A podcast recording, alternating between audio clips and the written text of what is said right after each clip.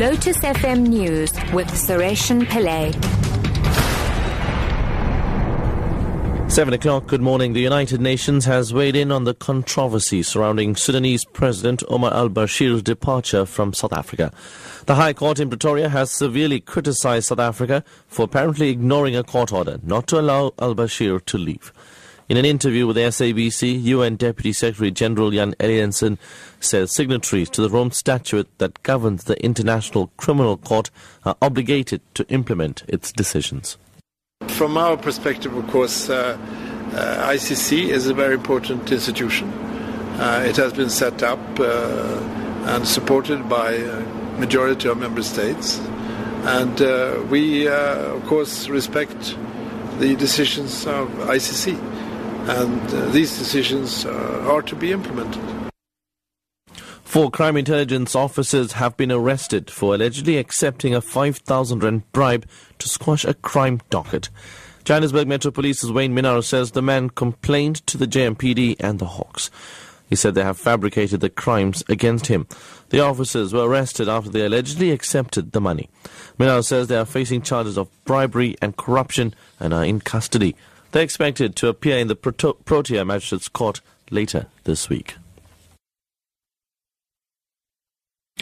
The City of Cape Town plans to establish a new transport unit that will focus on safety in the public transport system.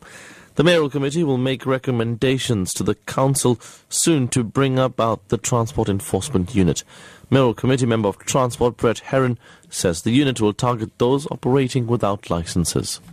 We are rolling out a public transport network that we want our residents to feel safe to use. So we have looked at what other cities around the world have done, and in particular we looked at what Transport for London has done. And we have decided to consolidate our transport law enforcement efforts and to create one unit, a transport enforcement unit that will take care of all aspects of safety and crime on the public transport and road network.